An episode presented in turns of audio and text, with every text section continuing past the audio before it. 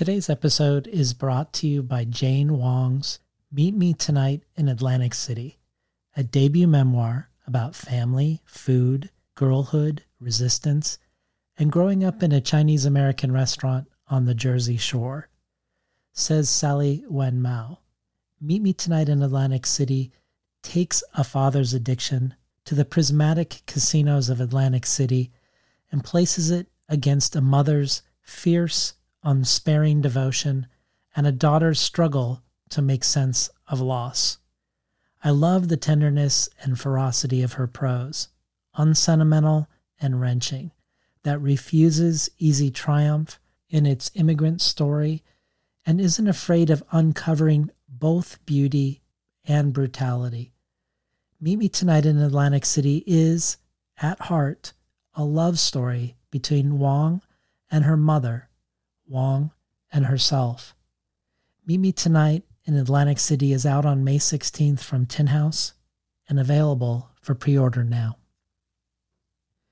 Even though today's conversation is ostensibly about Melanie Rae Thon's new novel, it really is a conversation that is deeply relevant for writers of any genre, both because Thon's approach to language and story emerges from a poetics, a relationship to language that is non connotative, preverbal, musical, and also because her ideas regarding the relation of memory to the imagination extend to questions of personal experience and autobiography in relation to the people or other creatures we create and imagine on the page, whether quote unquote real beings or made up ones. As if Fire Could Hide Us is described as a love song in three movements.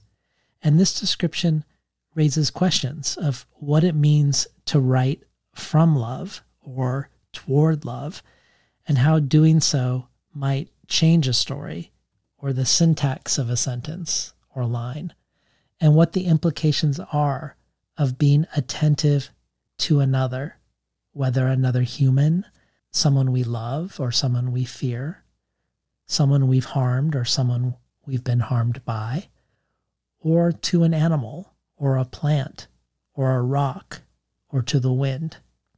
What being attentive to what Thon calls the ethics of perception might do to point of view or to character or to plot you're going to soon experience firsthand just how generous and attentive and loving Melanie is to every being in her stories, why she is, and to what end. And she's been equally generous to supporters and future supporters of Between the Covers. As I say at the beginning of every episode, every listener supporter of the show gets the resource rich email with each episode, an email that contains what I discovered as part of my preparation for the show and suggestions of what to check out once you've finished listening. That's true today, also, as usual. But because we talk about Melanie's approach to teaching writing, to how to teach writing, she has also given us two of her teaching documents one called Memory and Adventure, and the other, the gospel of grief and grace and gratitude, as well as an extensive bibliography of some of the most important books for her. As if that were not enough, for the bonus audio archive, she contributes a craft talk. Most of the bonus audio archive consists of readings, really dynamic readings by past guests. Natalie Diaz reading Borges, Alice Oswald reading from the Book of Job, Forrest Gander reading in collaboration with a lichen scientist, Kaveh Akbar reading a poem he loves that nevertheless didn't fit in his last book, In Praise of the Laughing Worm. Occasionally, there are other things, perhaps most notably the long form interviews with translators, and more uncommonly, craft talks from Marlon James's the Nine and a Half Rules of Seduction, to Jeannie Vanasco's How to Write Memorable Lines, to today's contribution by Melanie Rae Thon of her talk, The Ethics of Perception. To find out about all the possible benefits of joining the Between the Covers community and how to subscribe to the bonus audio archive, you can check it all out, all of this and more, at patreon.com slash between the covers. And now for today's episode with Melanie Rae Thon. These stories are about the id unleashed. They're about the wildness contained in all of us. I think stories kind of like have some kind of magical effect in the world. I think it's really hard to live without stories. And if somebody tells you like this is the way you're going to end up, you're lucky if you can forget that. You know, there's me, and then there's writer guy me, and then there's me working, which is the absence of me. It's just story. Had no idea how to write a novel, didn't know if it would ever come to fruition. Was working at a vet and kind of lint rolling puppy hair and cat dander off myself. They're almost like really shy animals. They will come out of the woods, but you have to stay very still, and you have to pretend like you're not interested in them. Artists tend to like put their fingers in the wounds, in the silences. I believe in the role of literature as a, as a, as a catalyst for dialogue and, and, and new forms of, of thinking. All the stuff I'm interested in is thrown into the washing machine that is my brain and it's put on spin. Good morning and welcome to Between the Covers. I'm David Naimon, your host. Today's guest, Melanie Rae Thon, studied English at the University of Michigan and then pursued an MA in creative writing from Boston University. In the 90s, Granta named her one of the 20 best young American novelists, with her books in that decade including the two novels Meteors in August and Iona Moon and her story collections Girls in the Grass and First Body, the latter of which contains her most anthologized and taught story, Christmas Jamaica Plain, originally published in Granta's Best of Young American Novelists issue. Her works have appeared multiple times in Best American Short Stories, multiple times in the Pushcart Prize anthology, They've won an O. Henry Prize and appeared everywhere from Ploughshares to conjunctions. Her 2001 novel Sweethearts, which received starred reviews from Kirkus, Booklist, and Publishers Weekly, was described by the New York Times as follows In this novel, as in the most bracing of her short stories, Thon gives voice to the inarticulate, making vivid the yearning of those left out in the cold. Through the wildness and longing of her characters, she turns what could be a tale of grim endurance into a cry against forgetting. In 2011, Graywolf released her new and selected stories called In This Light.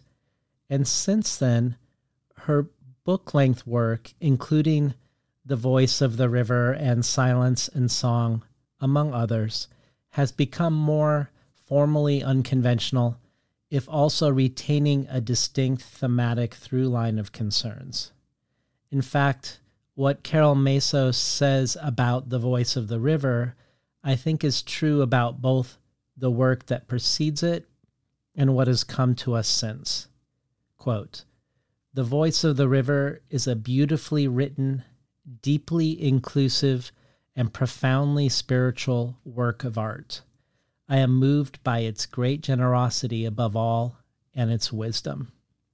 Melanie Rae Thon has taught at Emerson College, the University of Massachusetts, Syracuse University, Ohio State University, and most significantly at the University of Utah, where she is professor emeritus and where she has taught in both the creative writing and environmental humanities programs. She has twice been a recipient of the National Endowment for the Arts Fellowship. She's a winner of the Whiting Award, a Lannan Foundation residency, and a Guggenheim Fellowship. And she's here today to talk about her latest book, As If Fire Could Hide Us, from Fiction Collective 2 and the University of Alabama Press. Mary Pennard says, As If Fire Could Hide Us embodies a search for unconditional love as a healing force in a world that fractures and is fractured. These fictions test and extend the boundaries of loss and repair, darkness and beauty. And Paisley Rekdal adds, As if fire could hide us, asks its readers, What responsibility do we have to each other when, whether by accident or design, we commit great harm? Can we love strangers with the same depth as we love our family members and ourselves? And if so, what risks attend that love? As If Fire Could Hide Us is a work of great and radical empathy, a work of moral philosophy, a work of love. Welcome to Between the Covers, Melanie Rae-Thon. Hi, David. Thank you for that introduction. So, your new book is subtitled A Love Song in Three Movements that you've described to me by email as three thematically intertwined movements that emerged from different time periods, each with its own distinct genesis. I want to talk about this the story behind each movement's origins, why and how you chose to place them together, what you mean by a love song and by a movement. But first, I wanted to start with the first movement called Aurelia in Hiding and what we encounter as we begin. The book opens like a poem or a fairy tale poem with white space written in lines, not sentences but then moves into an italicized address to Aurelia, staying in lines, but moving from the first person to the second person. And then we end up in the mother's point of view in third person, the prose now in sentences. But periodically, italicized phrases in lines will separate two paragraphs. All of this happens within the first four pages and remarkably without being disorienting.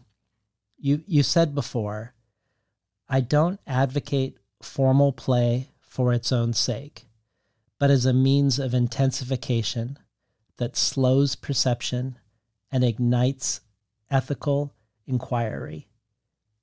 This attention, this insane joy is the genesis, the heart, the hot core and dark energy of story.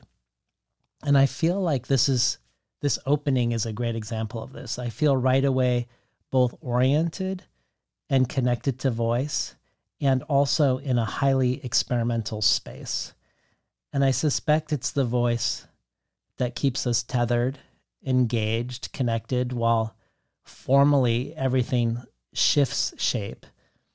But I'd love to hear both about your own relationship to the reader in relation to experiment and engagement, both acknowledging that these are often put in opposition, experiment and engagement, but also something that I, that opposition being something that I don't think really stands up to scrutiny. What an amazing question. in some ways, I don't even think of it as experimentation it's what emerges from the material. And so when I first started composing Aurelia in Hiding, I never have a vision of the whole project when I start something. It's always a process of discovery. And this was a, a, particularly long process of discovery. I conceived of the story in 2014. And the first ideas about the story were not about how I would tell it. The, the ideas came from, um, I guess I'm going back to your Genesis question here now, that it came from a story I had heard about a young girl who had been assaulted and her throat had been slit, actually. And they found her days later miraculously alive.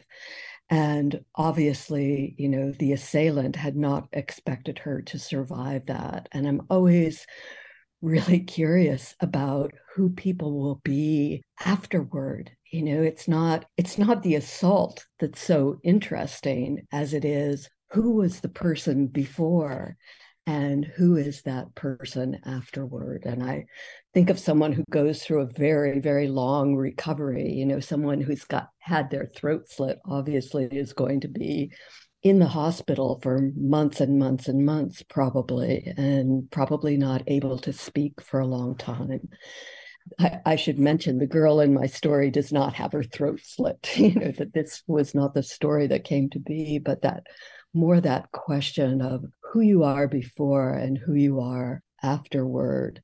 And the voice that originally came to me was that opening voice that you describe as a kind of fairy tale. I love that description. That's a beautiful description of it. I hadn't really thought of it that way, but I think that's really accurate. And I was stuck on that voice for a long time because shortly after I conceived of the story, I became very ill and could not work on it mm. for for years actually. And so it was a story that came to me in different pieces and I had I had a box where I kept scraps of paper with notes for the story. And they came from all different points of view of not just Aurelia, but a voice speaking to her. And that second person voice you describe that comes very quickly and that is also italicized and lineated. That voice I think of as the angelic and i don't mean that in a in a religious way i mean it as a kind of presence hovering above her, like herself, the presence of herself, leaving herself and watching herself and protecting herself but also the voice of the of the person who has recovered the person who has survived that extreme experience and can tell the child who's left in the forest about how she gets out of this. So all of that happens in three pages, right? yeah. It's really it's it's really miraculous, I think the opening to this book. I think you must have an attraction to the number 3 as this book has three movements. You have an epigraph to your book Silence and Song. That's an unattributed Hasidic teaching that goes there are three ascending levels of how one mourns with tears, that is the lowest. With silence, that is higher. And with song, that is the highest. And when we first long ago now decided to talk together for the show, you sent me this amazing package of your back catalog, both well known books and lesser known chapbooks, but you also provided me a bird's eye view of your career with you organizing your life as a writer into three phases. And I wondered if you if you could touch upon not necessarily the specific books, but the qualities of those three phases for you in light of this question around form and experiment and also voice and engagement. I think I'll start in the middle with that, with the movement from Girls in the Grass and Meteors in August to Iona Moon, which was my third book. And I didn't know that Iona Moon was going to be a novel when I first started out. It was actually two of the Iona Moon stories are included in Girls in the Grass. And so I was already starting to work on that. But I've come to think of movements in my writing as the convergence of rupture and rapture. And what happened while I was working on Iona Moon, I had a really profound rupture. And that was a physical rupture, which and and also a neurological rupture, which was I had Graves' disease, which is an autoimmune disease which causes hyperthyroidism and hypermetabolic state. And I wasn't diagnosed for over a year, maybe a year and a half. And that causes physically heart palpitations, heart racing, sweating, um, hyper anxiety. I think of it as being in a um, having an anxiety attack for a year and a half, that sense of your body being out of control. But what was happening neurologically during that time was also out of control. And my neural networks were firing at this extraordinary pace. So I was getting an incredible amount of heightened sensory information and heightened memory and heightened connection between events. And as I was working, I, I was I was crazy. Basically, I was crazy, um, and I also think of it as being on on an LSD journey for a year and a half. You know wow. that it was really unstoppable. It was a bombardment. But I realized during that time, like I was writing hundreds and hundreds of pages in my own notebooks because I was just having these hyper sensations. And I realized that if I had that kind of experience, everyone did.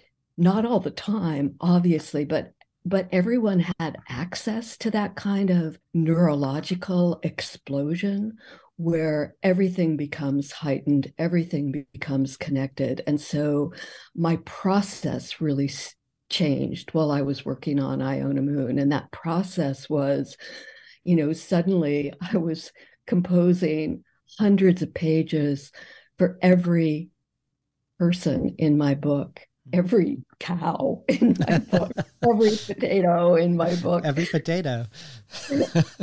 my mom said to me, How do you know so much about potatoes? That's wonderful. Do you want to speak about the way things have changed, say, since Sweethearts 20 years ago and what we're reading now?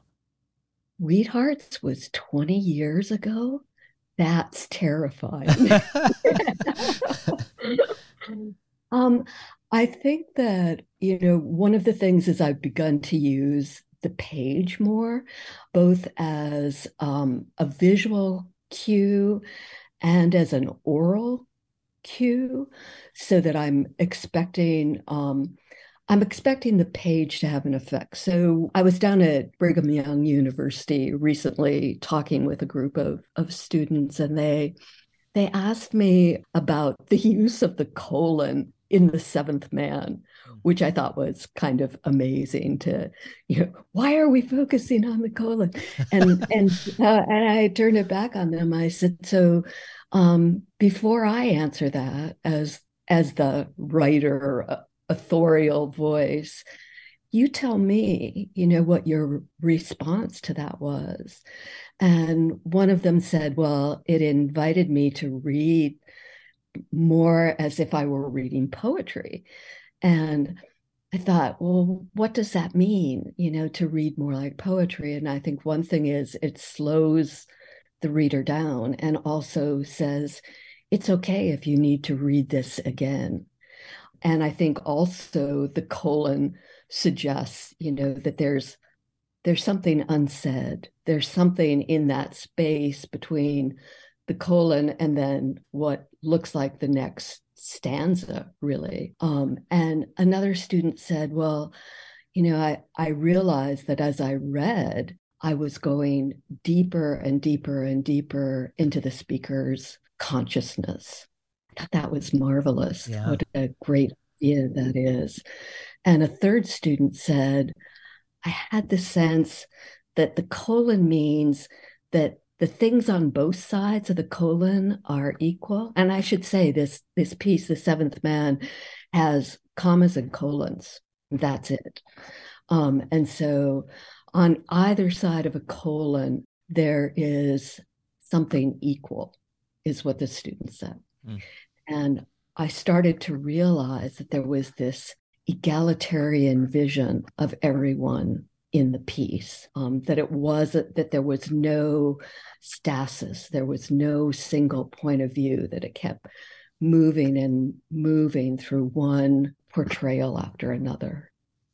Well, I'll just mention to listeners who haven't read the new book that The Seventh Man, which we're discussing this this moment, is the second movement of of the book we're discussing today. But let's hear the opening to the first movement, Aurelia in Hiding, uh, so people can hear this shift between three voices, uh, three points of view. Excellent. I remember birds or the shadows of birds. hundreds of hearts trembling through my body, rain rivering my skin, damp earth and sweet decay, piercing cold pellets of hail. I slept or died. And when I returned, stars swirled high between black branches. I was not afraid. I did not imagine leaving the forest. Aurelia, didn't you always love the dark, the dirt, diving down, staying under, burying yourself deep in a ditch, leaves or snow, the ravine, a culvert, digging a hole in the vacant lot, mud and moss, so little air. You could die here. Mother at the lab that night, the night forever in question. She calls three times, six, nine, eleven thirty. Eat your dinner, go to bed. I'll be home soon. Aurelia does eat cornflakes with chocolate chips and raisins, all soaked in milk, a soft, sweet mash topped with petals of pansies, petals of roses, forbidden flowers, a deliciousness she becomes, 12 years old, Aurelia Kateri, body in bloom. So she imagines. In truth, she's undergrown, a thin flicker of electricity, stronger than anyone would guess, Aurelia, the mystery of matter converting to energy. Four feet nine inches tall, 71 pounds, absent from school 63 days this year. Troublemaker, truant, feral daughter of delinquent parents. The father, 227 miles from home, so many nights gone, so long under. Nick Kateri, savior, salvager, deep diver dredging up sunken boats, planes crashed into lakes, flying cars plunged off bridges. Who to blame? Numbers now seem important. His one, his only. Never can her father bring Aurelia to mind without seeing the other the twin born shrunken and mummified. No blood in the brain, the lungs, the fingers. Noel. As fire, she breathes, becomes a tiny heap of ash, charred slivers of bone that won't burn. She could be anything now. Songs deep in the woods, the owl at night, coyote, crow, thrush, warbler. We've been listening to Melanie Rae Thon read from her latest book, As If Fire Could Hide Us. I wanted to spend some time with polyvocality and what it achieves, because the way you use it, I think, has many implications. Past Between the Covers guest, the writer Lance Olsen, once described the point of view in your novel, The Voice of the River, as oceanic consciousness, a term that he's used elsewhere to also describe Virginia Woolf. And you said in response to this term applied to your work, he means the perceiving consciousness embraces all living things. This sensing presence swirls around a person, a bird, a bear, trillium blooming in dark woods, snow, stones, pines singing, moving closer and closer, loving that being tenderly, finally merging with another sensibility, perceiving and knowing as one before swirling out again to embrace and love another. And that reminds me, just as an interjection, that reminds me to you describing that second person voice as the angelic voice. It seems somehow connected. In that interview, you also quote from Jim Corbett's Goat Walking this line Love doesn't split into loving and being loved. The love of God is God's love. Beyond that, the highest wisdom is silence. But thinking of Lance's term for you, oceanic consciousness, Lance has a question for you where he asks you about another way he likes to describe your work. And I have no idea if this other way that he proposes is connected to oceanic consciousness for you or not. But but here's Lance's question. Well, hi, David, and thank you for all the incredible work you've been doing over the years. Melanie and I are in total agreement that you really are the best interviewer out there. The the research you do, the delicate and careful uh, readings that you do, just amazing and best questions ever. And Melanie, Poet Laureate of the Heart, thank you for all the work that you've been doing over the years. We've taught each other so, so much. So, let's see. My question really goes back to the walks that we've been taking lately as as if fire could hide us came to fruition. And it revolves around us trying to get a way to think about your philosophy these days.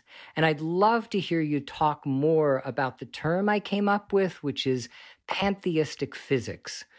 Yes, and I, I, I won't take any more time um, setting things up. Rather, just take that any any direction you'd like. Perhaps seeing how it grows from a, a, a novel like Sweethearts, where it's definitely present, into As If Fire Could Hide Us. Thanks, you guys. Thank you for that question, Lance. Um, I didn't know I, I didn't know that we would be conversing today. I really love the idea of oceanic consciousness um, and the way that that is expansively broad and expansively deep. And I think that was really so much a part of uh, the voice of the river, of moving between different kinds of you know not even ways that we normally think of point of view but um, I think more of co-perception in that novel that we're traveling with the dog who's who's smelling the other creatures and those uh, and the owl is hearing you know the mouse tunneling under snow. So there's there's this sense of movement between sensibilities that's really fluid and i think that what comes into it with this idea of pantheistic physics is something that embraces more of the the convergence of the spiritual with the actual scientific. And so I think as if fire could hide us engages with those two things much more passionately, much more overtly than really anything I've composed before. And I think that that, especially the Aurelia in Hiding section, but but the other movements as well, take on questions of spirituality in conversation with questions of science. So there isn't really any separation between those two. And I think that's really become my vision now. Well, I think you've partially answered my next question, but I really like Lance's choice of pantheistic also because one way I think polyvocality manifests in your work is in evoking an ecological consciousness, which you've just described really well about the voice of the river. Or if not an ecological consciousness, a sense that the story is being made not just by humans, even in the opening four pages that we heard, where we switch between first, second, and third person, we also, from the first words, I remember birds or the shadow of birds, hundreds of hearts trembling through my body. You have a sense that the story is moving forward by the hearts of these birds within the eye of the narrator And it made me think of a recent conversation I was watching between the poet Alice Oswald and the playwright Katie Mitchell, where Mitchell begins by talking about how she's wanting to put on a performance of Chekhov's The Cherry Orchard, but from the perspective of the trees. And they spend much of their time together sort of imagining and puzzling out how that might happen. Also, of course, acknowledging that it's happening for a human audience. So that puts certain constraints on what they might imagine. And at one point, Oswald says that she thinks many of the characters in the play already talk like trees, their speech circling back on itself. And only a couple of them are moving forward with a linearity of more of a tree felling nature. And then she says, I think humans contain inside them a vegetable language, a mineral language, an animal language. And poetry in particular can evoke these other languages. But I wondered if you could speak to how there is, or if there is, an ethos or politic to your including animals and birds so ubiquitously in your work, or whether it is rather something you simply discover yourself doing in the process of writing. First, I want to say that Alice Oswald quotation is just beautiful. That is so gorgeous. I love that.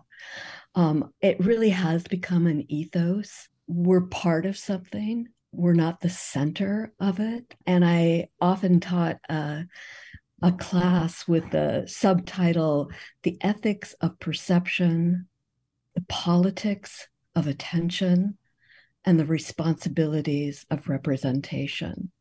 So I when I think of those terms separately, when I think of the ethics of perception, I think we really have a choice about literally how we perceive the world. Do we perceive these other beings as being part of our being or do we perceive them as being somehow separate? And I think for me everything is relational um, everything is interdependent. And Thich Nhat talks about this really beautifully um, and really simply in the heart of understanding.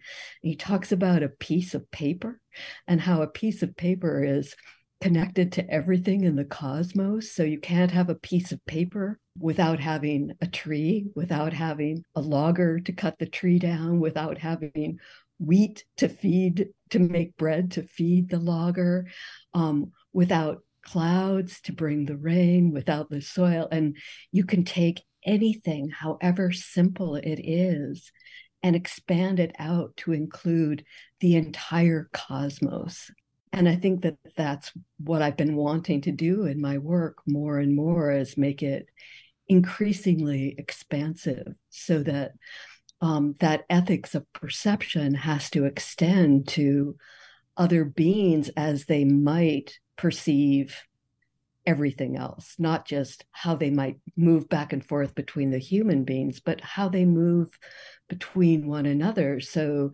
in Aurelia in Hiding, there are references to the mycelium. And that's that underground network, the underground fungal network that is communicating between trees. And how does that correspond to how human relationships work, or how animal relationships, or cellular, or even atomic relationships? Mm.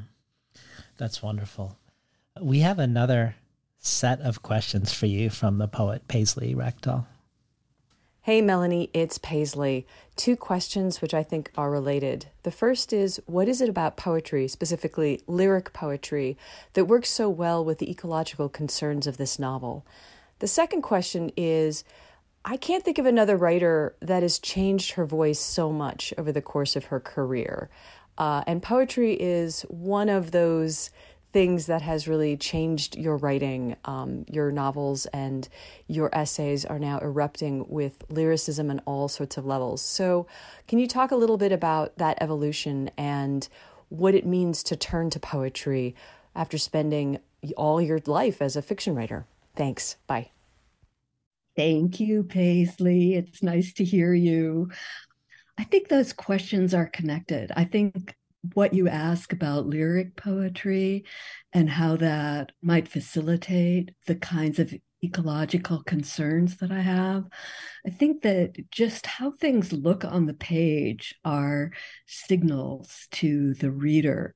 And in lyric poetry, or really many different kinds of poetry, there is that white space. What happens in the white space? And I think what I'm hearing in the white space is what cannot be articulated. That when there are lines on the page, you see a block of prose, perhaps, or you see lines, and the lines are like slats, and the, the slats are the places that you can see through. And there something can be said oh i can glimpse that i can say that i can engage with that i know what's i know what's happening um, and then there's this opaque place where I have limitations as a human being. I can't really know what a bee is sensing. I can begin to know. I can do that through research. I can think about, oh, you know, a bee has two compound eyes with 6,900 separate lenses. What does that look like? You know, and I can begin to imagine that space, but I can't really fully articulate what that space is. And I think more and more I, I see that that's always true. That's true of human beings too. We we think we know what language is. We think we know um, how to articulate everything we're thinking, but we're only really grasping a truly small amount of that. And I'm if if Paisley doesn't mind and David doesn't mind, take a kind of sideways leap, which is um, Lev Vygotsky, the Russian psychologist, has this this great idea about inner speech, and that inner speech is really the ceaseless stream of ideas, emotions, perceptions. We're being bombarded all the time. We're constantly editing our perceptions because we would explode or implode if we could actually access all our perceptions at once. So we're constantly editing down, seeing 10% of what we could actually perceive. And that's happening with all our senses. And as that continues with that ceaseless stream, it's also um, it's also memory and imagination. And so we cannot access that. Um, as soon as we try to access it, we're slowing that down. We're we're making it comprehensible in language, and that's what we're extracting and putting on the page, not that ceaseless stream, which is extraordinary and impossible to know. So that's part of the lyric poetry too, is saying there's so much more that is unsaid in that space and i and i guess in moving from the voices that paisley talks about it's partly just carving that out more and more and saying here's something suggestive. What does that stimulate in you the reader? What's this conversation going on between us? Because the scritches on the page are just the scritches on the page unless the reader also comes to that with a fully imaginative sensibility. So, as a s- sort of segue into talking more about poetry and syntax, and also maybe leaning a little more into the questions of the unsaid and returning to Lev Vygotsky's notion of inner speech in relationship to composing and editing, I was hoping you would read another passage from the very early pages in the book. Our main character, Aurelia, is a twin, but her twin dies in utero. And this part is a part that's narrated by her from within the womb. In our womb, My sister's heartbeat gone faint and slow, then suddenly absent. Impossible to speak this grief, then or after. I heard the low ripple and hum of my father's voice, the unmistakable music of him entering our bodies. Cat cry, bird song, the shades pulled down, the shades open. My mother's shallow breath, rush of blood and rain on the roof, the slow pulse of her, my fast flutter, insistent, cruel, reminding her two cribs, two slings, two car seats. Terrible to see that relentless stack of diapers. She tried to stand. She crawled to the bathroom. In the fog of night, alone in the sealed room, wind-borne rain tearing leaves and petals. She wished me into decreation, imagined us, my sister and me, weeks before, spectacularly fetal, days when we might have become any four limbed creatures.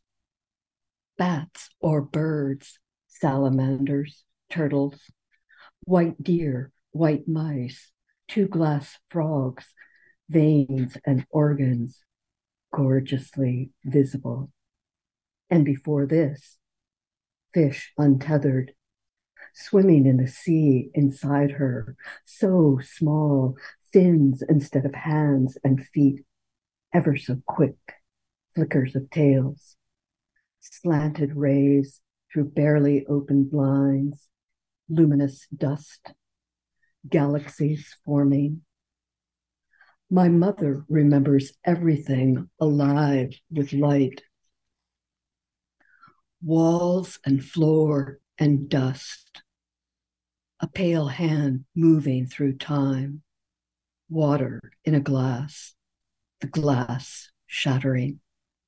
If she lay very still, if she refused all words, if words lost all sense and became music, we too might be undone. My sister and I, a cluster of cells, resorbed in her, undividing. We've been listening to Melanie Rae Thon read from her latest book, As If Fire Could Hide Us part of why I wanted you to read this is because of the trans species aspect of it, but also because I wanted to talk more about poetry or to talk more about language and music. And you often bring up fetal development when you do. First, I'm going to read something Daniel Green wrote at Full Stop in his review of your book, Silence and Song. Something that I think can speak for this new book as well and then I'm going to juxtapose that with something you've said about your own work. So, first, this is Daniel Green.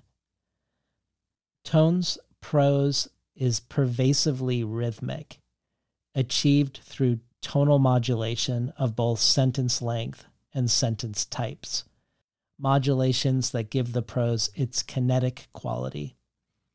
And then later he says, this free interplay of prose and verse also itself puts into question the very distinction between the two, between poetry and fiction.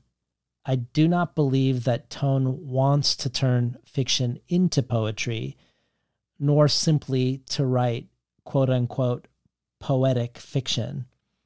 Instead, she works to erase the boundaries altogether, leaving only the act of writing, which through its aesthetic ordering whatever name we want to give it, can make us briefly aware of the potential consonance of existence. I really like thinking of your trans-species sensibility with this notion that you're trying also to eradicate genre boundaries too. And here are your own words about your writing that I think echo what you just read in your new book where the narrator hears the low ripple and hum of her father's voice from within the womb. So this is you speaking. My own writing grows more spare, more elliptical all the time, closer, I hope, to the music of poetry. At 17 weeks, the ears of the human fetus are open, ready to receive exquisitely developed. We awaken in a water world, immersed in vibration and sound, the unceasing whoosh of blood through the uterine artery, our mother's heart and breath, the surprising syncopation of our own miraculous heartbeat. We know the exaltation and pitch of voice, anger, fear, love, sorrow. Language to us is a polyphonic murmuration. And a different version of this that you wrote, but in the second person, you end it by saying, When your father and mother walk through the park in early morning, you hear the sad, sweet burblings of doves, the roar of a train, the whoops of children. You care nothing for sense and signification. Everything you love is music.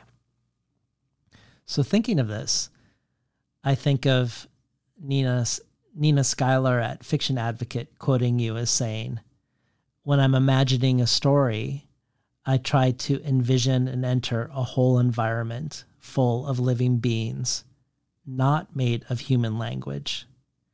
In fact, making sentences is extremely challenging for me. It's not how I understand or perceive the world. I go back to the Russian psychologist Lev Vygotsky, who talked about inner speech, which is beyond language. We are constantly experiencing a ceaseless stream of impressions and associations and imaginings. Initially, I'm letting everything spark simultaneously. So, thinking of all of this, I'm one. I'm wondering if we could spend a moment with inner speech beyond language and how you honor it while also writing sentences. So, what is the process for you of composing and listening of fashioning inner speech into prose on the page? Yeah, that's a great question. Thank you for that question. Just in that passage, that interspecies part of it, that I go back to an impression, which was um, my brother had a science fair project when he was about 12 years old, which would mean that I was about five. And his project was the fetal development of chickens. Hmm. so he was breaking an egg open through each day of development. And what I realized as he was doing that experiment was my it was my Darwinian moment where I I understood, oh my gosh, these these could be the fetuses of anything. They could be chickens, they could be lizards, they could be human beings, they could be bats, and it's the same revelation that that Darwin had, and that's a lovely comparison, Melanie and Darwin, right? um, but it's a it's a memory that that comes without language. It's a it's a memory of, I, it's not a conscious thought that i was having. It was more an awareness and apprehension. So um, i'm often trying to extract how can i say what has just whooshed by in a in an impression how can i slow my percent it's always it's always false to represent inner speech and so i'm always representing some small part of what i've understood in that um, I don't feel I'm answering this question very well, David. well, let me ask you about something you said about revising, because there's this mystery between wanting to honor uh, something beyond language in language, right? So you've said, speaking about revising, I read a sentence again and again, 10, 20, 50 times, and the sound of the sentence comes to me in the rereading. And something else happens, something incredibly potent. I feel the sounds at the visceral level, in my bones vibrating, my stomach contracting. When I get the pacing right, I hear it externally and internally. Yes, I want the image to be exquisitely precise, but I also want the reader to absorb it at the level of the physical body. I'm curious about this process. Is this something you've always had an ear for, or something that you learned, something that someone taught you? And if the if it's the latter, what was the learning process like of coming to this place of learning how to attune your ear to the sound of your sentences on a vibratory level? No one taught me that unless it was something I absorbed via osmosis, or maybe everyone taught me that. Um, it, it, yeah, I, I, think that's true. No one taught me, and everyone taught me that. And I think, um, you know, really that process of reading, rereading, altering words, trying to get the sound and the sense to come into accord somehow. I want I want that perception to be absolutely right.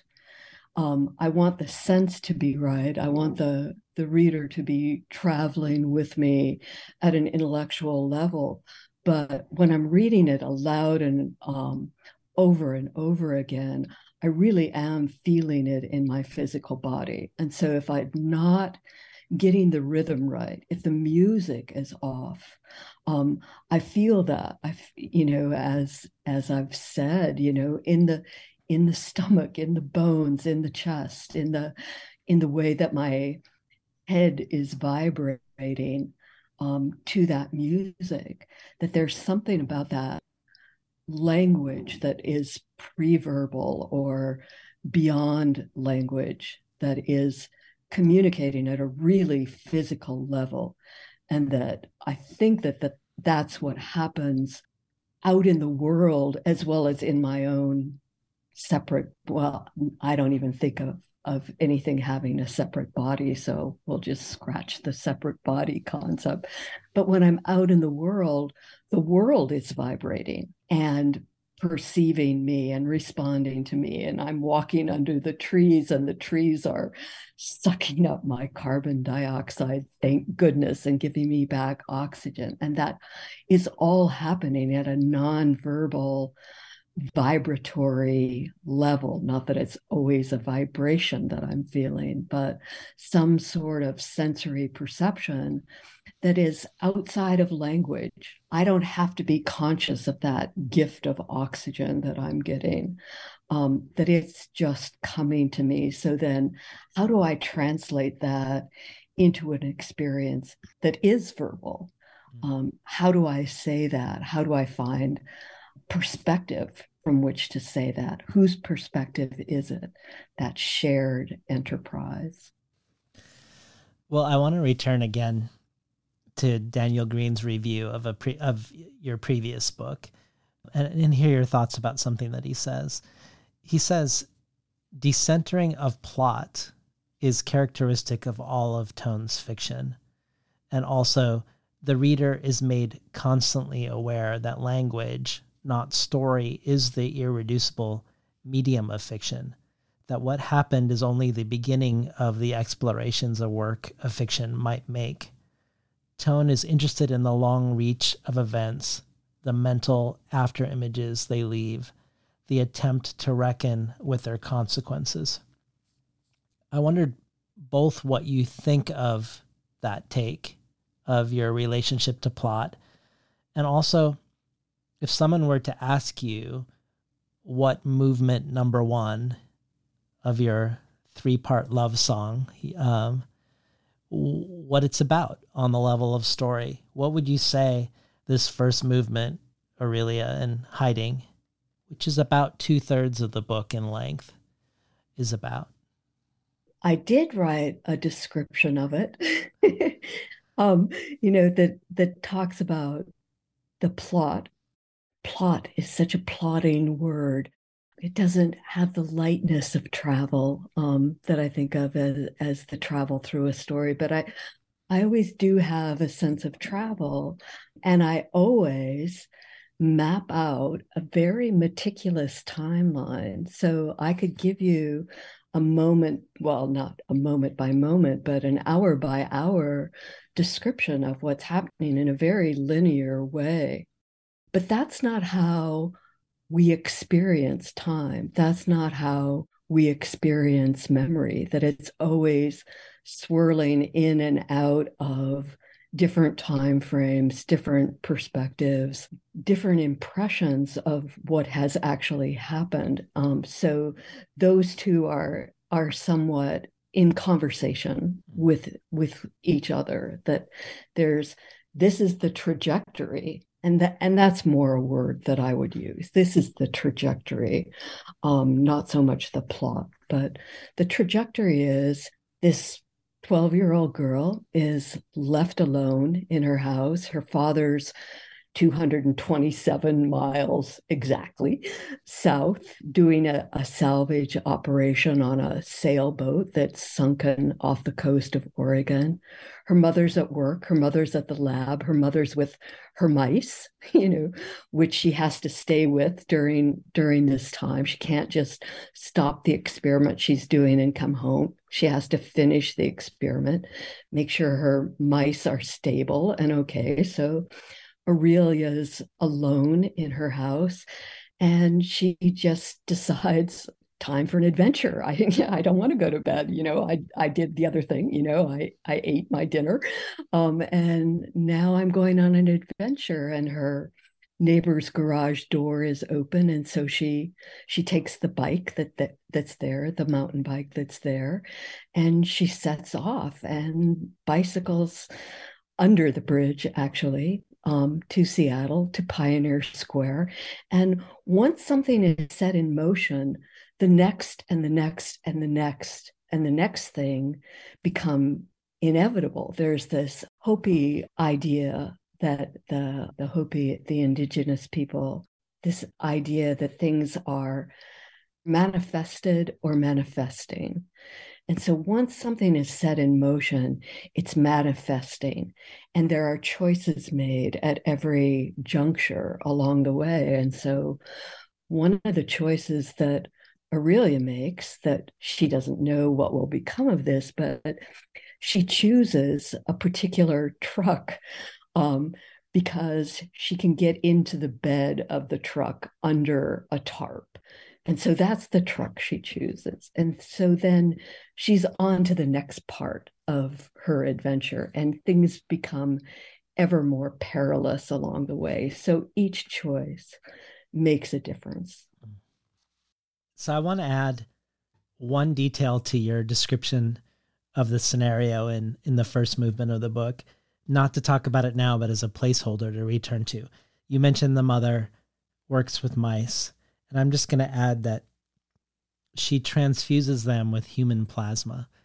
And um, it's something I want to return to and talk to you about later. But for now, I'd like to move to section two and talk about the qualities of your work that I think are even more essential in defining than what we've discussed so far. And this second section or this second movement is called The Seventh Man, which you've already talked a little bit about already. You have an essay online called Blood on Fire Notes on the Seventh Man, where you say, 40 years I've been contemplating this story, trying to tell it more than 20. And then later, through my decades of exploration, I've read dozens of books, thousands of pages in journals and newspapers. And then you provide this extensive list of sources that were part of your 40 year contemplation of this piece, with books by everyone from Atul Gawande to Albert Camus, Bryan Stevenson to Maggie Nelson.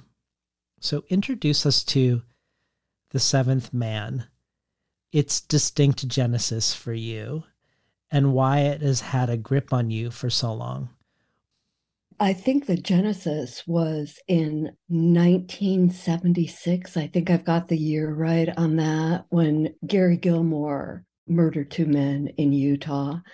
And there had been a moratorium on the death penalty. And I thought, I thought the the death penalty was gone from the United States, and I was horrified when it became clear that Gary Gilmore was going to be executed.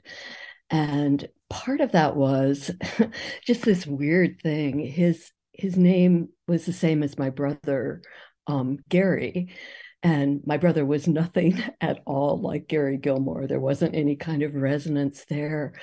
But it was just the name that made me take that leap to think this is someone's brother. Um, this isn't just, you know, this isn't an isolated person who's done this awful thing. This is someone who has relationships. And also, this is someone who's been a child, you know, to think if I think, if I make that leap to thinking of my brother, then I think of my brother as a child. And then I start thinking of Gary Gilmore as, as a child. And, um, and that even now when i say that i've got i've got this kind of heart clenching feeling uh, um, that that has stayed with me. And then much much later like almost 20 years later i read shot in the heart by mikal gilmore which is in fact Gary Gilmore's brother. And so that resonance came back, and it was it, the genesis was, you know, 40 years before I composed the piece, but then that desire to make something of it came when I read Shot in the Heart. And and I think I'd been trying to write something short before that, you know, that that I really wanted to engage with the death penalty somehow. And I didn't know what point of view I would tell that from. You know, I thought a great deal about the family of the perpetrator, the family, the families of the victims. And then I heard witness to an execution, um, a piece that that's online. I hope it's still online um, and that people can access it. And that was from the from multiple points of view of people who had witnessed some of them hundreds of executions. Some of them were journalists who had witnessed hundreds of executions. And I started thinking of it as a as a polyvocal piece. I thought, oh, I'm going to write this from all these different perspectives, you know, in a, in a very postmodern kind of way. Um, I say postmodern in quotation marks, but, but then it it all started to come to me in the voice of this one prison guard who's on the strap down team. And part of that came from um, Lethal Theater by Dwight Conquergood. And, and I hope this is still online as well.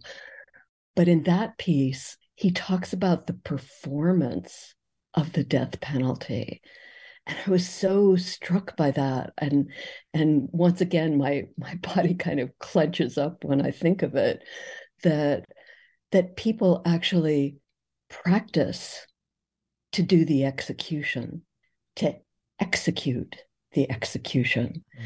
and there's a kind of choreography that has to take place because the person who's being executed may respond all different ways you know they may they they can completely fall apart or they can you know be coerced to take it like a man walk like a man you know re- retain your dignity to the last moment you know that that language that's used to to make a, a prisoner cooperate in his own or her own execution.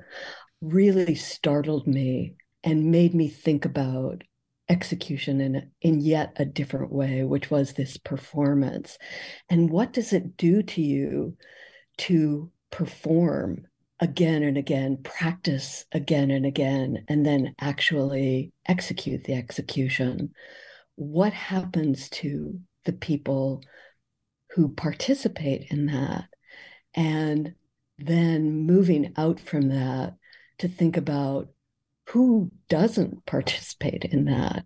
Who is not involved if if we are part of this united states where the death penalty is legal? Are we not also participants in this process? So my vision of the piece kept exploding um, in my mind, and I wanted to include everything. And then finally, it came to me in the voice of this prison guard on the strap down team. But I hope that that possibility of it seeming polyvocal, because so many different perspectives are included, is somehow maintained in the telling of it. Well, as you mentioned, the protagonist is on the strap down team. He's been involved in 131 executions. And this six man team rehearses between executions to sort of hone the choreography of the team.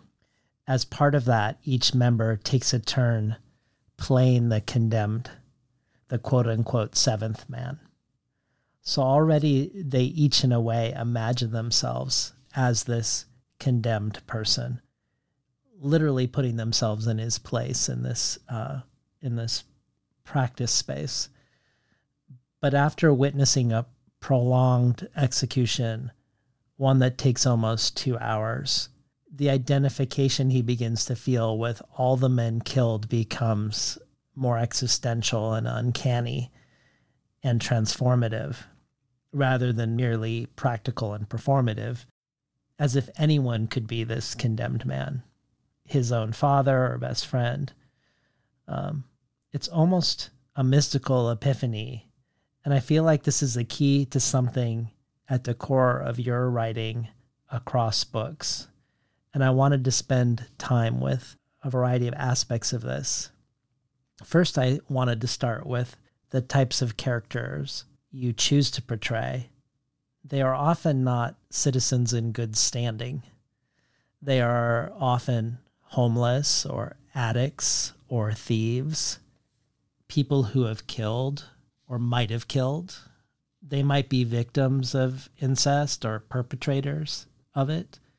They might be disastrous parents or terrible partners, or people on the outside for other reasons, from a disability like the deaf narrator of Sweet Hearts, or from racism and colonialism and cultural genocide. And perhaps some of these people are not unlike the people our protagonist in The Seventh Man is expected to kill. So, before we talk about what relationship your work has to these characters and what relationship you put us in with regards to these characters, talk to us about why you are attracted to characters on the margins of normative society, both what attracts you to them personally. I know you have a story, for instance, about your own life connected to the fictional boy in Sweet Hearts but also philosophically, why and how you find these are stories that you want to center in your fictions. I've been thinking about a language for that. And I I would say I've had poetics of witness. And part of that began really early for me. I was about 16 and a friend of mine stole the floodlights from a funeral home. And they ended up being worth more than $500. So it was a felony offense, even though he was a child. And his parents didn't want to have him living with them, didn't want to have him on a kind of probation with them. And so he got sent to a juvenile detention center on the other side of the state. And uh, when he returned, he obviously had been beaten or um, had beaten himself perhaps in in solitary confinement i i don't know what happened to him but he came back brain damaged severely brain damaged uh, and his parents still wouldn't take him in and so he was the first homeless person i knew and he lived over the gully from our house and I saw him one day walking, and he he didn't speak anymore. And um, I stopped. I was driving. I stopped the car, asked him if he needed a ride somewhere, and he got in the car with me, but he wouldn't sit in the front seat because he was ashamed of um, of his body, of his smell, and of his condition. And I knew him as a boy. I knew him as a, a person I loved. And he came back in this way. And I and I saw very explicitly how someone could be how someone could be cast out and what happened to someone who was cast out. And so whenever I've encountered that since then, I've always wondered what's the story behind this person? This person didn't end up being, you know, on the margins of society by accident. Things happened, and things happened in childhood, and things happened um, because of certain kinds of laws, because of certain kinds of parents. So, what's the story here? I want to find out what this story is. Well, I think the power and intensity and uniqueness of your stories comes from the way you approach these characters. Ultimately, in a similar way, I think, to your protagonist in The Seventh Man, completely putting yourself in their shoes without judgment. So the stories paradoxically are always both very death haunted and almost impossibly full of life. Uh, sometimes this connects us to transspeciesism, a body still alive that will soon be dismantled by any number of creatures to become them. Sometimes it creates almost ecstatic moments, like when Louise in Sweet Hearts is bleeding out after she's been shot and you dilate her final minutes into an entire world in a way that is is really jaw-dropping but sometimes the way you bestow grace on everyone in your stories even when they themselves continue to perpetuate in real time the horrors that they do is unsettling and to be clear it never feels like the stories are endorsing anything but the world is also not judging either. If I imagine an omniscient creator of this world, it feels in a way like they are an observer of everything, no matter how heroic or monstrous, seeing everything one way or the other with understanding and with love. And I can't decide whether this is a world without morality or a world of the utmost morality, if this is a world infused with the divine, or a material world where everything always ends up inevitably harming everything else as a matter of course. It often feels like both. Just as the man in the seventh man isn't only imagining every condemned man as every man he knows, he's also imagining every victim as his mother, his wife, and his child. So I wondered if you could speak into your worlds in relation to good and evil, the moral and the immoral, in relation to justice, in relation to your own life philosophy in this regard. Thank you for that question. And I'll see if I can answer by going in in different directions. So one of the things that I've thought about a lot is moral luck. And the way that moral luck works philosophically is you're driving a car, you're impaired in some way. Um, and and this comes straight from the philosophical description of moral luck. This isn't my own invention.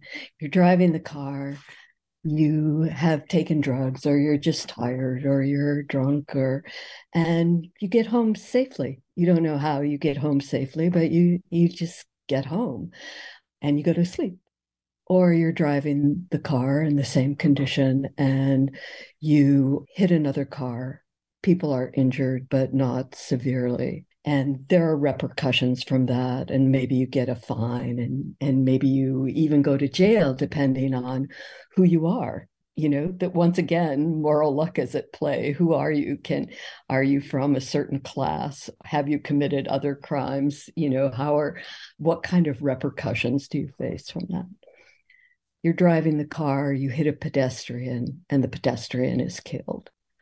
There's a whole other cascade of repercussions that happen because of that. And it's all luck. You know, one time you get home safely, and another time you kill someone. And it's just luck in that case. And yet, the repercussions of it that you face in terms of society and in terms of your own experience of that, you know, whatever kind of guilt you take from that, whatever kind of suffering you take from that, whatever kind of suffering you cause, um, it is luck. That seems astonishing to me that that all of that is in play every time every time we're out in the world every time we're every time we're out in the world at all, we can harm or be harmed. And we don't have control over all those circumstances. So there's that aspect of it for me that is about, you know, how that cascade starts to happen. And in the case of my friend who I was describing, that part of the misfortune of that was that his parents wouldn't take him back after he stole the floodlights and he ends up brain damaged and then homeless for the rest of his life.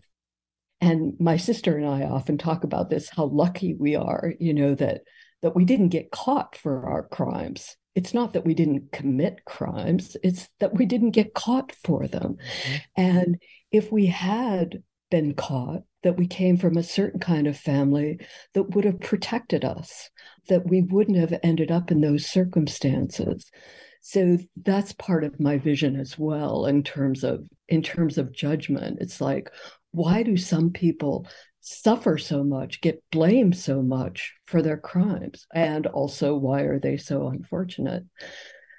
But i do also believe spiritually that everything has some part of the divine um, and I, I'm, I'm guessing that's going to make some of some of our listeners uncomfortable to think about or but i really do have this sense that that there are holy sparks everywhere that rabbi luria was right you know that that somehow everything is invested with the divine that there's nothing that's separate from the divine and that it's our our responsibility to restore that to repair that to see that. And and sometimes repair repair isn't possible in the materialistic world but repair as listening repair as witnessing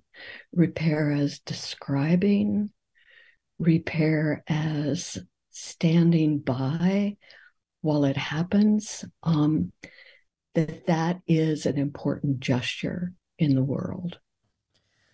Well, similar to the Hasidic epigraph from your book, Silence and Song, you often have epigraphs from spiritual mystics. In this book, you have an epigraph that is a Sufi prayer The heart breaks and breaks until it breaks open, which reminds me of what you said at the very beginning about rapture and rupture. And I wonder if sometimes repair is through rupture. It's also a sentiment you echo when you were talking to Hannah Tinti about your story in her magazine, One Story, a story called Letters in the Snow, which is written as letters from the perspective of a thief. Letters of apology that feel almost like love letters to the people she's stolen from but that the people themselves uh, who are being addressed likely won't read because this thief is lost in a snowstorm and this could be really her last testimony before she dies of exposure. And you say in that interview, I think similar to the Sufi prayer, I'm hoping Nicole will teach me. I don't think we can experience mercy or believe in grace unless our hearts break open. That's what's happened to Nicole. And you, as you've already done today, also frequently mention the writings of the Buddhist monk Thich Nhat Hanh. And I didn't know if anything came to mind. I mean, you you reference some listeners today might not like this notion of the world infused with spirit, But beyond your epigraphs, I don't think you normally explicitly name it as such. I think you have enact it in the way you make ordinary things spark. But is there anything you that comes to mind around spiritual teachings in relationship to world building for you? What comes to mind, you know, it's another instance of, of rupture and rapture. My father had his first heart attack when in 1974. And then in 1977, he had bypass surgery. He had four bypasses. And then in 1989, he had five more bypasses. So he had a second bypass surgery. And then he didn't cross over until 2001. But I think, you know, there there was this constant awareness of of death being very close even though you know it started in 1974 and and really even before that but i was really fortunate in that we, meaning my siblings and and mother and I, always thought that he would die, you know, and we wouldn't be there. And in fact, we were all there for the final 13 days of his of his life on earth. And during that time I thought he was he was in the hospital. We kept hoping we would be able to bring him home on hospice care, but he's in the hospital. And I kept thinking, all we have to do today is come here and love. And by here, I meant, you know, to his room. But then after he crossed over, I thought, what does that mean? What does it mean to come here and love? What does it mean to go into my classroom and love? What does it mean to go to the grocery store and love? what does it mean to go to the park and love? What does it mean to go to a faculty meeting and love? um, because I wanted to live that way. You know, that time with my father had really compelled me to articulate what it was I wanted in my life. And I wanted to come here and love.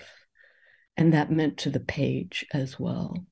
Um, and I don't, I don't think that that was necessarily a change in my work. I, I think I've been doing that to some degree, but I did it much, much more consciously.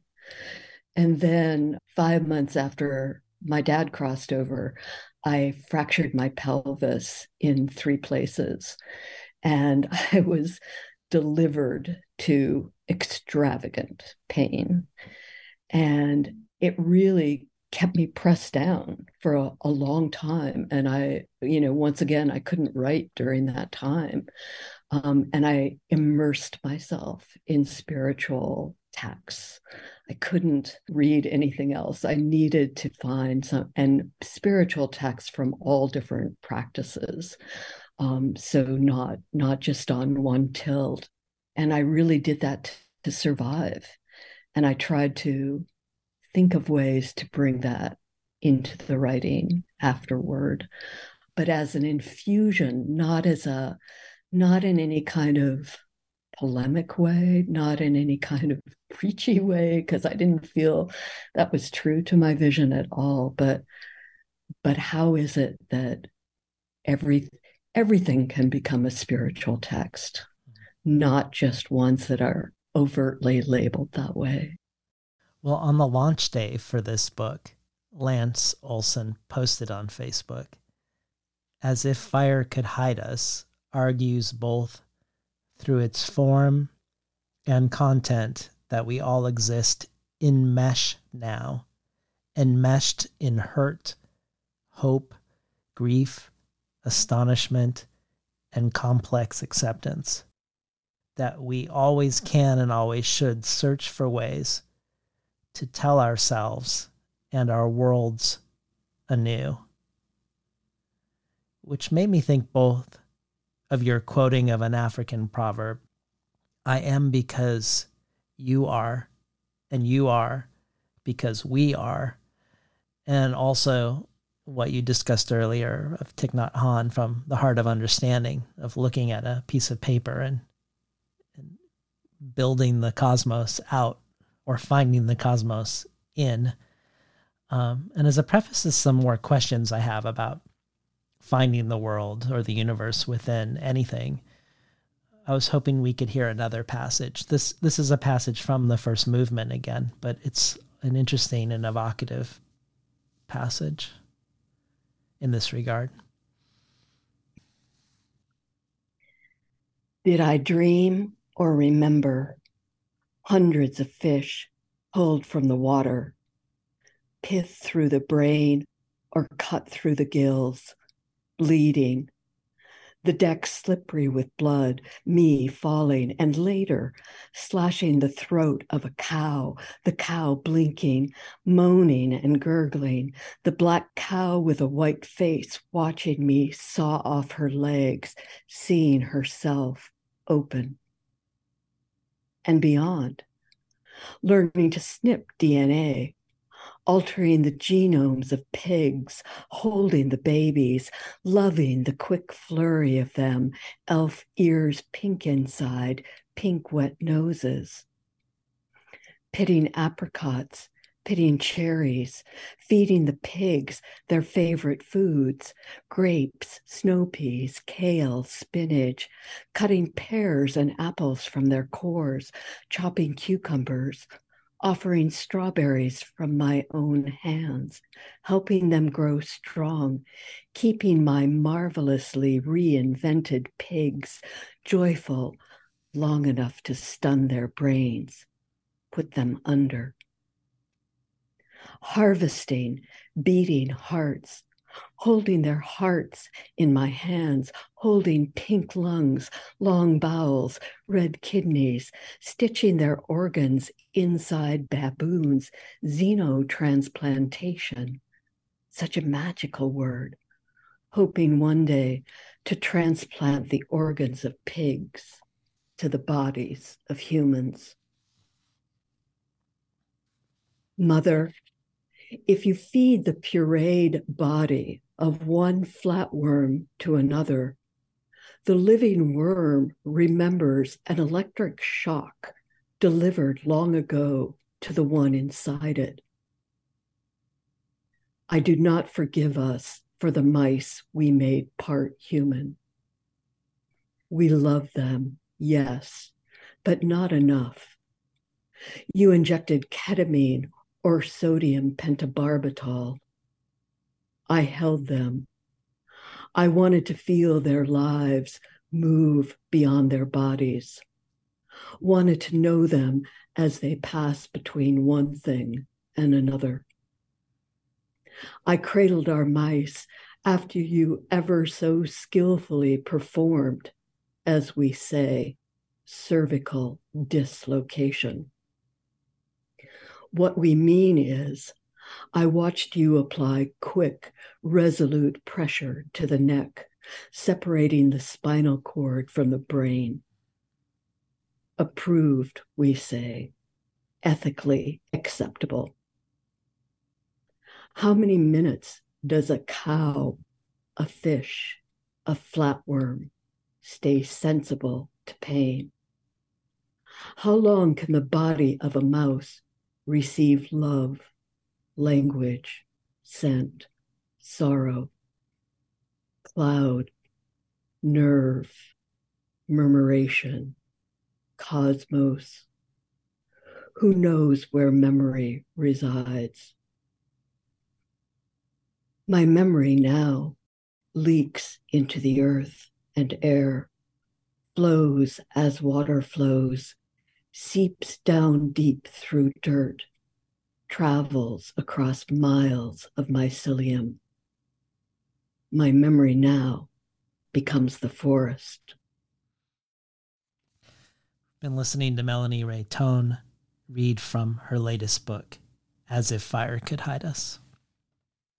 Part of why I wanted you to read this, returning us to the mother who transfuses mice with human plasma, who also seems to be facing a moral quandary about what she's doing as she's doing it, is for a whole bunch of reasons. One is medicine is something that reoccurs in your fiction in a general way, I think. I think of the hospital janitor in First Body who when people are making fun of a of a 350 pound woman's corpse and he's told he can just shove the body into a corner. He he wants to treat her with dignity because quote nobody loved you or in the right way. And he's a laughing stock afterwards. But also much like this woman putting human blood into mice. Organ donation between humans occurs again and again in your work, including in the third movement of this book called The Bodies of Birds where a freshly dead girl killed in a crash who has donated her organs says, I surrendered all I knew heart and lungs, discs of the vertebra, the dark secret of my spleen, unscarred skin, corneas, pancreas, the delicate bones of my ears, my impossible love, all I had to give kidneys, liver, veins, cartilage I offered the gloriously pliable tissue of my thighs. A song moving through the spaces between cells. Consciousness unstrung, bowels unspooled, continuous, miraculous. The bodies I am tonight, uncontained by multitudes. Which connects to the child's body on the forest floor in movement one, who in a different way is offering her organs to the earth. Quote, Quiet as a stone you lie, a body now for other beings, blooming out, blossoming into. Your hair lines their nests, your blood sustains them, nitrogen, phosphorus, potassium, iron. Your cells enter the mycorrhizal mind, giving up, giving over a child unborn feeding stars, feeding microbes. But the mystery of bodies and identity, I think, is taken to its most extreme and mysterious in Sweet Hearts, where a man with severe burns on his hand and arm has his hand sewn into his own chest because the doctors say when burns are this bad, sometimes only your own body can heal you. And you also have something similar in your essay, Seven Reasons to Tell a Story in 2011, where there's a line In a tent in a field hospital outside Baghdad, Jodi Bedia's surgeon cuts a piece of bone from her skull so her swelling brain wouldn't kill her. Sewed it inside my abdomen, she said to keep the bone alive so nobody would lose it. It's not really a question, it's more of a curiosity about these strange self healing surgeries and the desire to have a mother character also doing these interspecies transfusions. First of all, those things are all true. And isn't medicine miraculous? that's that's um, wild. Yeah, a friend of mine, actually my aunt, told me about a man who he'd been packing gunpowder and there was an explosion and he was very badly burned and his child was killed during the explosion and so there's kind of this double horror going on but the hand was so badly burned that they literally did sew it inside of his body so that it could so that it would heal. And I mean, I, would never heard of anything like that before, but in fact, skin transplantation is one of the more difficult things that skin is always rejected. You know, that, that there are multiple problems with organ transplantation. But with skin, if you transplant someone else's skin onto you, it may help it heal for a while, but that skin is eventually sloughed off. So the only way to heal really is to, if you're really badly burned, is to do this kind of radical intervention. Of course, you can't do it with all body parts you know that that that that obviously wouldn't work um, and that became really a guiding idea for me in Sweet Hearts was what does it mean to sew a hand inside a body you know in terms of in terms of the child in that story who ultimately commits murder? What would it mean for us to sew him back inside our family our community our lives um, so that the idea that begins in a medical place has this larger philosophical implication. What does it mean to not just accept someone, but sew him inside of us? Um, what was the other example? Um, the Iraqi Oh, yeah. And that was true too. I saw that on 60 Minutes. This woman who, that because it's a field hospital and, and there's all sorts of chaos going on, that they really don't want you to to lose that part of your body you know and also because that will keep the bone alive on that journey um, and so it literally was sewn inside of her both to keep it attached to her body so they wouldn't be separated, but also to keep that bone living long enough for it to go back in her skull. I'd like to make a first step toward talking about how you teach writing. But first, I want to take what Paisley describes as your act of great and radical empathy back into language and syntax, and back into your notion of these three parts of the book being love songs, and each section of the book as a movement rather than a chapter. I feel like, on the level of story, nothing is portrayed as ordinary and everyday. Or perhaps, like Thich Nhat Hanh, you look at any given thing and excavate until you find its extraordinariness. But I also feel like nothing seems ordinary because of the language, which remains at a high intensity throughout a given book of yours, as if you refuse each sentence being ordinary. To constellate this with some things you've said, in Sweet Hearts, there are the lines, which I wondered if they were in Ars Poetica, that go, There's no safe place in this story. I don't want to be the mother of lost children. I don't want to be the boy raised in a cell or the sister who loves him. I don't want to be a good Samaritan, one of those kind strangers who tries to help us. And then the Eduardo Galeano epigraph to your collected stories, which goes Does the light descend from the sky or rise out of us? That instant of trapped light reveals to us what is unseen, what is seen but unnoticed.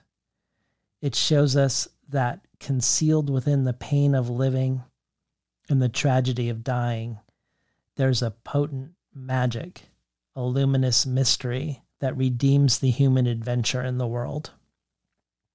And then in your essay, All Life is Love, which is partly about the death of your father, you quote Annie Dillard, who says, Assume you write for an audience consisting solely of terminal patients that is, after all, the case.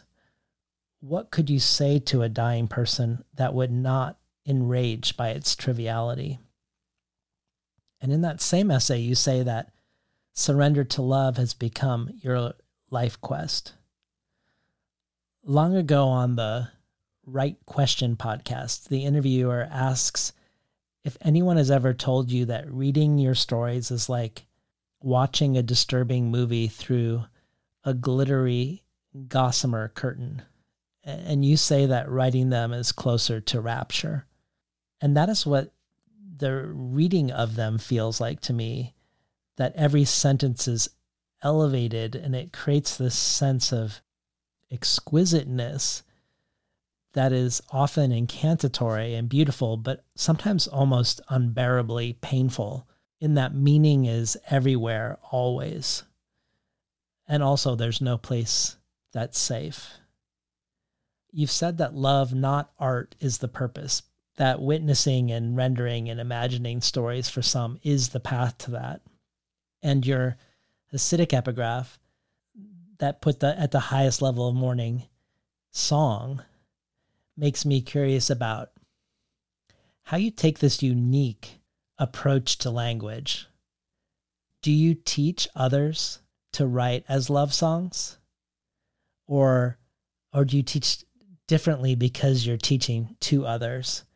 But if you're writing helping them write love songs, how do you begin to do that?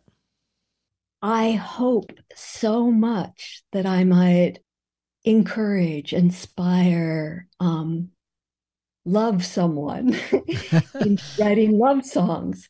And I think uh, I, I think in fact many of my students have taken that on. That maybe all of my students have taken that on. Wouldn't that be miraculous? But I created a series of experiments i call them experiments i'm i'm very insistent on this i don't call them exercises exercises are like calisthenics or like something you do on in in the process of getting ready to do something else so i call them experiments because experiments really are the thing. You're already on the path and this comes from just a multitude of sources, but I finally created this huge monster in a box kind of uh, document that I uh, that I call memory and adventure. And I try to articulate in that, you know, the steps that I go through, really, or that I have gone through. I don't go through them moment by moment, step by step anymore when I'm working. But I tried to go back through my own work and my own span of work and give others those possibilities. So it starts out with three questions that actually come from Anna Deavere Smith and her one person plays and the interviews that she does with people. And the three questions to break down syntax. And those three questions are have you ever been close to death? Have you ever been accused of something you did not do? And what were the circumstances of your birth? And it's amazing what what possibilities can come out of that. And I the questions got bigger and bigger and bigger for me. So I add, you know, about 30 questions to, to each aspect of that. But then the other aspect of it is what moments of wonder have you experienced out there in the world, the privacy of your of your home, in the darkness of your dreams, in the wonder of your dreams? What have you experienced that made you feel exhilarated? And then to move between those lists like and and i just have the students brainstorm and brainstorm and brainstorm you know and it only takes about 10 minutes in the classroom and most people get stuck on have you ever been close to death you know because i encourage them to think about that not just have you been with someone you love while that person is crossing over but have you witnessed the death of um, a beloved pet? Have you witnessed the death of a saguaro? Of a, a glacier. You know, in my lifetime, the glaciers in Glacier Park have died um, for the most part. Um, that's where I, I, I grew up, very close to Glacier Park. Have you eaten a potato chip today? you know, if so, a potato has died for you. You know, have you devoured an egg? Have you devoured an egg or a pork chop? You know that that something has died, and people usually, you know, really go off on that. And then for moments of wonder, anything at all that has has been that has given you exhilaration and it might be something really small and it might be something profound but but anything that creates exhilaration and to bring those things together and then to start doing research on them and this is where I talk about rapture. Again, rapture comes into my language a lot, but the rapture of research and discovery, like every everything you imagine, everything you've experienced you can do research about that thing. So I'm doing research on the saguaro, right? And I'm finding out all these fascinating things about saguaros.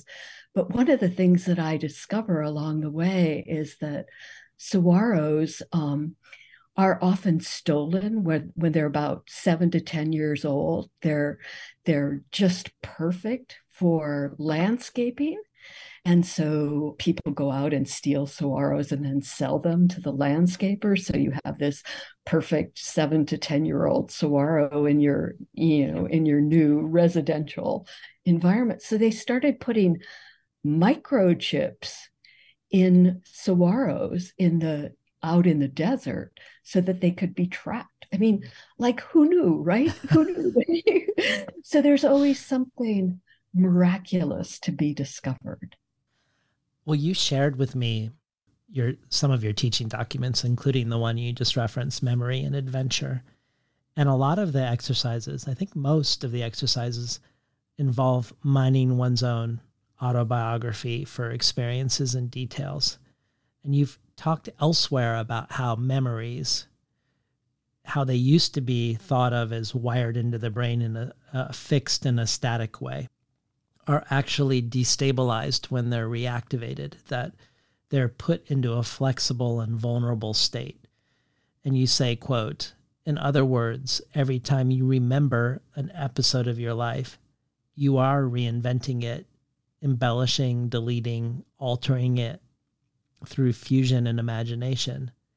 If you can't imagine, you can't remember. And I guess I wondered, in the spirit of that, how you contextualize these exercises of autobiographical memory in relation to writing one's fictional stories. I know you aren't saying that they should simply be transposed from oneself into a fictional character like the mother in, in Aurelia in hiding, putting human plasma into a mouse.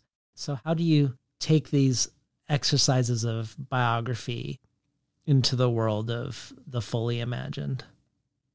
Or how do you teach that? Yeah, thank you for that question because I think that is a really essential part of my practice. So, once again, I want to go back to the Iona Moon experience that I had, which was that phenomenal revelation to me that my own memory and sensation and associations and impressions and dreams and speculations and perceptions were endless endless endless you know webs of experience and understanding that that was possible for for anyone. So with my students you know and until or with any with anyone I'm I'm thinking about writing with that experience unless you have that experience for yourself I think it's really hard to appreciate how miraculous every living being might be. So I'm thinking first you have to go to the to your own experience and say oh my gosh, you know, this is endless. Once I start doing a brainstorming on have I ever been close to death, suddenly I'm writing a list of a hundred things. Well, that's true for every single being, human and otherwise, but it's different for every single being. It's not my list taken into another person, you know, another quasi fictional person it's an entirely different list. And that's what's exciting to me is to say, okay, I'm not writing about my experience. I'm writing out of my experience. And um, Anna Deavere Smith talks about that as the gap between. So I think of it as, you know, this this holy space where something else can take place, where you can do that writing experiment. Okay, now I'm going to do this writing experiment for someone I love. So, someone I know something about, you know, I'm going to do this writing experience for my brother. And when I do that for him, I know some things about him, but there are also mysterious things about. It. So I do that writing experience. And then I do it for a stranger, like someone I see, someone who has something that that makes me curious about them some external feature that makes me curious about them. And i start imagining okay what's that person's list? And then I, I do it for someone i'm afraid of you know someone who has scared me someone who's threatening someone who's dangerous some you know certainly there are many dangerous people as you've noticed in my in my fiction. What's their list it is this kind of movement further and further out of the self, but not starting in the self, but rather starting from what do I notice? What do I observe about that other being? And how can I then enter through that, that pathway? Well, one of my favorite details from your teaching notes is that you split your readings in class between readings of literature, readings of spiritual texts, and readings of science. And I think all three of these you can see great evidence of in in most of your writing. And you see how much you love to employ the different musics of these worlds, the different vocabularies of medicine or biology or of religion and spirituality. And thinking of these three types of prose you teach and, and returning to the three movements in the book and how each has a distinct origin, and each movement being considerably shorter than the previous one. Talk to us about the final 18 page section or movement, the bodies of birds, and tell us why you see these three separate movements with three distinct origin stories, all arising at different times, as pieces that should be juxtaposed and moved through like three movements within one piece of music, rather than three stories in a story collection. The bodies of birds comes out of the seventh man. In the seventh man, there's a moment, uh, and I don't know how many readers would notice this, but but Valen is the the prison guard, the member of the strap down team, is in his car. Another car passes in the lane next to him, and there's a family in that car, a father, a daughter, and a baby, and and he's he's wondering, you know, oh my gosh, is the daughter a much younger wife and he's you know he's hoping that it's a, a daughter so he's thinking about the relationships between those people in the family. And he starts to imagine or hear what the daughter has has heard um, in terms of music. And so they're they're passing and then that's the car that's in the accident. And that's the girl who becomes the organ donor in the third movement. So there's this very direct relationship between movement two and movement three even though it takes an incredible kind of leap in terms of subject matter and focus and um, focalization and detail. But there are all these echoes going on as well. So the the father in the bodies of birds works in a slaughterhouse and that is obviously echoing with the animal experimentation in Aurelia in hiding and also in the slaughter of human beings both in terms of murder and in terms of the death penalty in terms of legal homicide and illegal homicide. I think that there are many kinds of embedded echoes going on, and certainly medical questions and theater. And there's there's performance going on in all of them too. And really, in my first concept of them being connected and in one piece, I was thinking of of the performance aspect, which really gets downplayed in Aurelia in hiding. I, when I first conceived of that project, I was thinking of a, a much more foregrounded aspect of the theatrical performances of what had happened to Aurelia, like the TV movie or the journalistic report or the fictionalization, and and that became a, a, a much shorter part of Aurelia in hiding, but that final section where the stories you read won't tell you this or you know the the people who talk about it aren't saying this. And so there's that juxtaposition between what's performed and what really happened. And in obviously we've talked about the theatrical aspects of the of the seventh man but in the bodies of birds there's the medical theater and what's happening on the on the surgical table and also what's happening in the ICU where the body is being kept alive. And there's a kind of theatricality to that as well of the of the way that the blood pressure has to be ma- maintained and the oxygen has to be maintained even though they're going to cut off life support even though she's brain dead there's a performance of keeping her alive mm. and there are other kinds of medical things going on in the performance of the seventh man. Part of the theatricality is making execution look like a medical procedure. It's just wild, like they, you know, wiping the arm with alcohol before the needle is put in, which is going to be an injection that kills the person.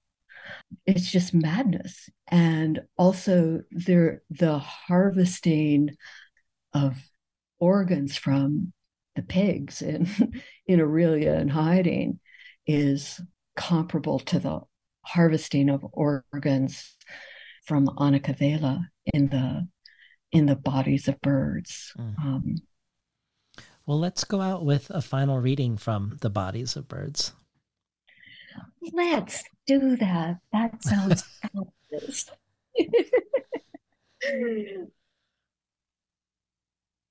There are things you see but can't believe. Flames in the street, flames whirling toward your house in the shape of a child. And a woman wearing a mask is stitching the cornea to your eye with sutures finer than the hair of a baby. You are wrapping the burning boy in a blanket, pulling the hose straight to spray the body with water. And a man dressed as a doctor is slipping bones in your ear, a kidney in your pelvis. You hear howling dogs, and you open your eyes in the dark to see what you don't see birds falling from the sky, your burned hand, the scorched blanket. Sometimes you are afraid of the heart, the vagus nerve cut, the heart beating too fast always. Last summer, waiting for the heart, you almost died of a bee sting. In January, the flu. In March, pneumonia. Your lungs filled, your kidneys failed. You died and returned, your swollen, failing heart fluttering inside you. And the woman wearing a mask whispers a needle into your vein. Shh, it's okay. We're okay. Almost home now. You are asleep and awake fully conscious, eyes closed, but able to see through closed eyelids. And a girl with long dark hair is opening your body with the sharp blades of her hands. The one whose face you never dared imagine is singing her way through your bones, speaking your name to the dark as she sews the bodies of trembling birds into your trembling body. Thank you so much, Melanie Rae Thon. It was a real pleasure to spend this time together. Thank you, David. It's been great. And you are the most marvelous reader and the most amazing researcher. And I'm so grateful. I'm grateful too. We've been talking today to Melanie Rae Thon, the author most recently of As If Fire Could Hide Us. You've been listening to Between the Covers. I'm David Naimon, your host.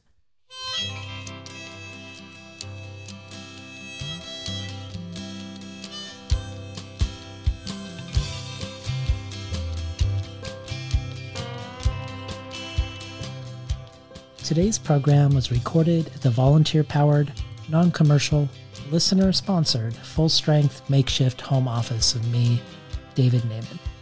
For the bonus audio archive, Melanie contributes a reading of her craft talk, The Ethics of Perception. She has also offered two bundles of signed books from her back catalog to two new supporters of the show. These join many other possible gifts and rewards of joining the Between the Covers community as a listener supporter, including rare collectibles from past guests, the Tin House Early Readership subscription, getting 12 books over the course of a year, months before they're available to the general public, to a bundle of books selected by me and sent to you. In addition, every supporter can join our brainstorm of future guests and every listener supporter receives the supplementary resources with each conversation, which this time includes two of Melanie's teaching documents, ones she developed over many decades. You can find out more at patreon.com slash between the covers. Or if you prefer a one-time donation, you can do so by PayPal at tinhouse.com slash support.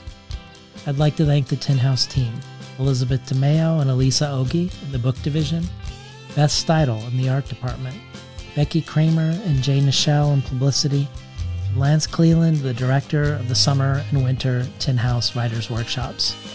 Finally, I'd like to thank Imre Lodbrog and Barbara Browning for creating this outro.